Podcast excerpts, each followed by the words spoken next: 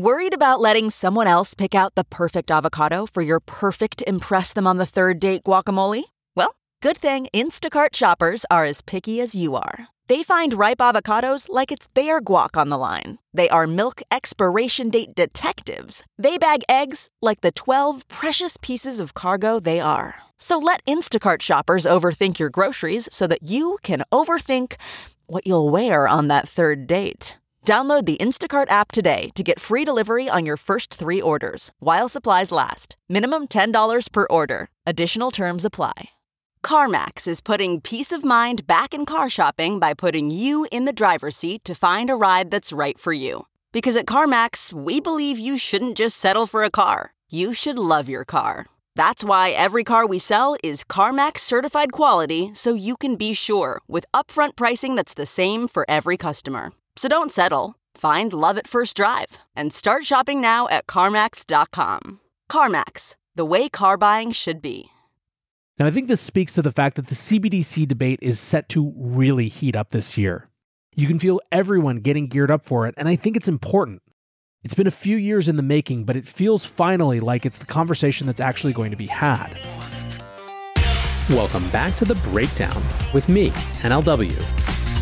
It's a daily podcast on macro, Bitcoin, and the big picture power shifts remaking our world.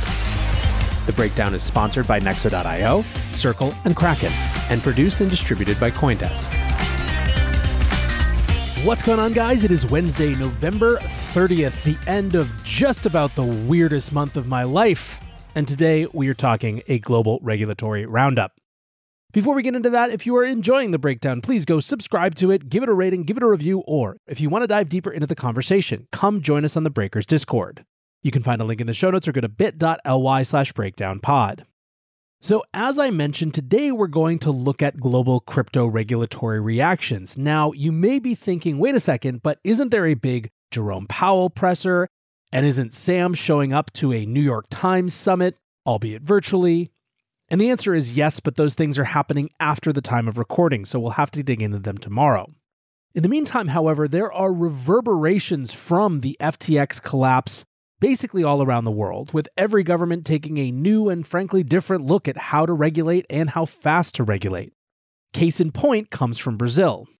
Last night, Aaron Stanley, the founder of the Brazil Crypto Report, posted on LinkedIn Big news out of Brazil tonight as Congress has approved legislation that would create a comprehensive regulatory framework for cryptocurrency exchanges and businesses in the country. The bill has been seven years in the works, passing the Chamber of Deputies last December and the Senate in April before stalling in the chamber over the summer as election season stifled its momentum. Its prospects of passing in Congress's lame duck session looked grim until the collapse of FTX provided the necessary kindling to get the legislation over the finish line. While far from perfect, this legislation creates a regulatory framework that will enhance the legitimacy and credibility of the burgeoning Brazil crypto ecosystem. So, what is the bill that actually passed? Well, this bill will establish a virtual service provider license, which will be required for crypto firms and exchanges. It will also create a new crime of fraud involving virtual assets, which carries a penalty of up to six years imprisonment and significant fines. The text of the bill stipulates that crypto assets that are considered securities will be regulated by the Brazilian Securities and Exchange Commission, and other assets not falling into that category will be regulated by another body to be appointed by the executive branch, most likely the central bank. The bill explicitly allows Bitcoin to be used as a method of payment and will enable regulators to make rules about the conduct of crypto firms. Amendments to the bill that were rejected to ensure the bill could be passed included a tax break for crypto miners utilizing renewable energy, as well as a requirement to segregate customer assets from crypto firm balance sheet assets. Currently, Brazil ranks seventh in Chainalysis' Global Crypto Adoption Index, seeing 142.7 billion in crypto trading between July 21 and June 2022, which was the most in South America. Bitcoin Magazine tweets the bill recognizes cryptocurrencies as digital representations of value that can be used as a means of payment and as an investment asset in the South American nation.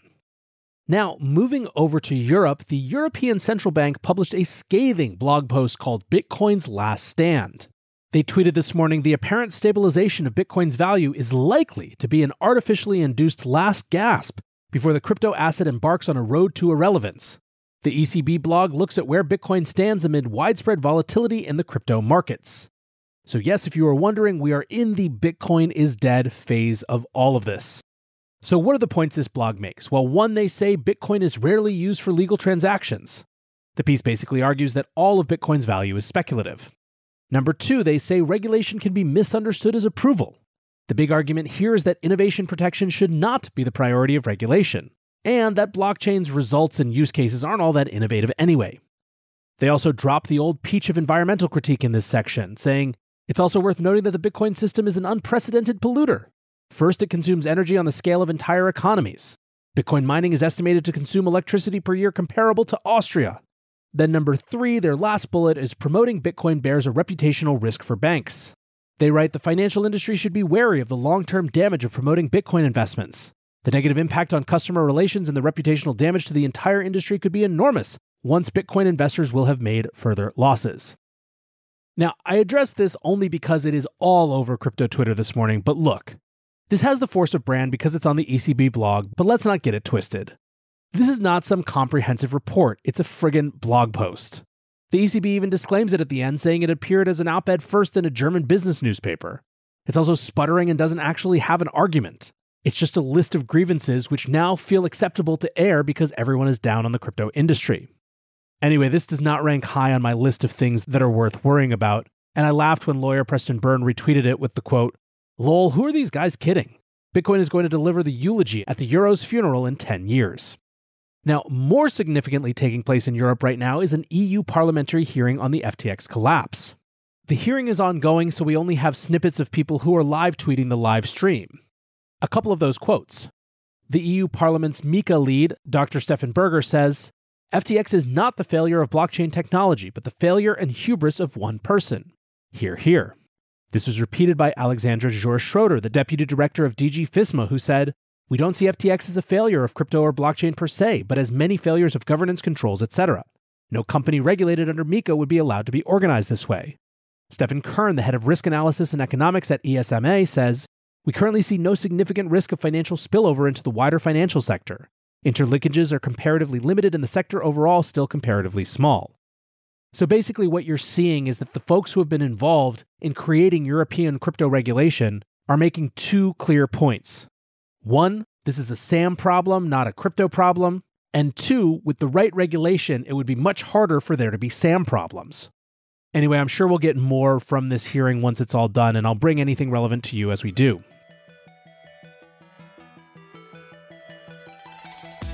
Want to keep more profits when trading? Get the best possible prices and trade with 50% lower fees on Nexo Pro. The new spot and futures trading platform uses aggregated liquidity of over 3,000 order books collected from multiple sources. Utilizing the complete Nexo suite allows you to earn interest and borrow funds as you wait for the next trade setup. Visit pro.nexo.io. That's P R O dot N E X O dot I O and sign up today. This episode is brought to you by Circle, the sole issuer of USDC and a leader in crypto that's held to a higher standard. USDC is a fast, safe, and efficient way to send money around the globe. USDC is always redeemable one to one for US dollars and has over $45 billion in circulation as of October 13, 2022. Plus, Circle posts weekly reserve reports and monthly attestations of reserve capital, letting users know that USDC is safe, transparent, and compliant with regulations. Just go to circle.com backslash transparency to see why USDC is a trusted stablecoin. As one of the largest, longest lasting, and most secure exchanges, Kraken continues to set the industry example for transparency and trust. Twice yearly proof of reserves audits verify your assets are backed by real assets. Industry leading security keeps your funds and information safe. And award winning client engagement teams are available for support 24 7. Buy crypto instantly with fast, flexible funding options on Kraken. Download the Kraken app on Google Play or the Apple App Store, or visit kraken.com to join.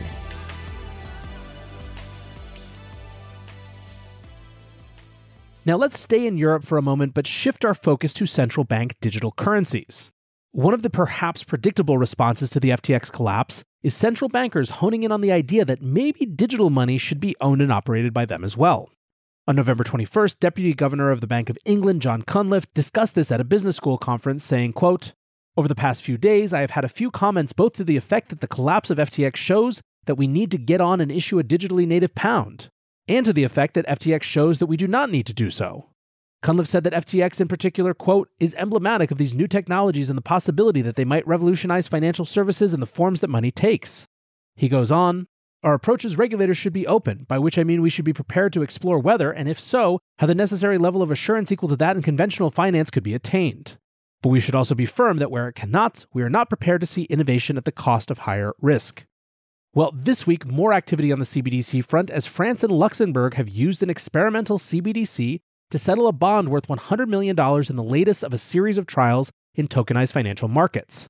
The general director of financial stability and operations at the French central bank said in a statement, quote, "The initiative shows how digital assets can be issued, distributed and settled within the eurozone in a single day, and confirms that a well-designed CBDC can play a critical role in the development of a safe tokenized financial asset space in Europe." End quote. Now, this initiative is partnering with private financial institutions including Goldman Sachs, Santander, and Societe Generale, as well as the publicly funded European Investment Bank to provide some infrastructure and participation in testing. The trial is the latest in a series of CBDC tests by the French central bank over the last year, including the management of liquidity and decentralized financial models and the settlement of cross border payments. Now, staying in the realm of CBDCs, but moving a bit east, we come to India. And if European CBDC experiments might be seen as a way to compete with crypto, the Indian approach is directly and explicitly that. Vijayasai Reddy, the chairman of the Parliamentary Standing Committee on Transport, Tourism and Culture, writes proud to learn that India becomes one of the initial countries to introduce a digital currency. RBI's digital rupee is the future of currency in India. Backed by a sovereign entity, stable and freely convertible, it is the best alternative to cryptocurrency. So the news is that the Reserve Bank of India will begin to test its digital rupee across four cities, including Mumbai and New Delhi, in partnership with four banks. The pilot program will commence on Thursday and will begin with a select group of customers and merchants having access to the system. The CBDC will be issued in the same denominations as existing notes and coins, with payments being made using QR codes and available both between customers and merchants and between people. The pilot will eventually be expanded to nine additional cities and four additional financial institutions. India's finance minister said in her budget speech in February of this year that the government aims to have the digital rupee operational by March of next year. While many nations have been pushing ahead with major tests of wholesale CBDCs, i.e., digital ledgers that are used between institutions, this pilot will become one of the largest tests of a retail CBDC to date outside of China. Burma Four Faces writes So Indian government just dropped CBDC digital rupee like a rapper drops an album, with total obfuscation and no nationalized debates about its potential threat to human freedom, privacy, and the power it gives the government for surveillance and suppression of free speech. Now, I think this speaks to the fact that the CBDC debate is set to really heat up this year. You can feel everyone getting geared up for it, and I think it's important. It's been a few years in the making, but it feels finally like it's the conversation that's actually going to be had. Now, finally, to close out, let's move back to the US. Here in the United States, Senator Ron Wyden, the head of the Senate Finance Committee, has sent letters to multiple crypto exchanges seeking details on how they protect customer funds in the wake of the FTX collapse. Senator Wyden addressed the letters to the CEOs of six major crypto firms, including Binance, Coinbase, Bitfinex, Gemini, Kraken, and KuCoin.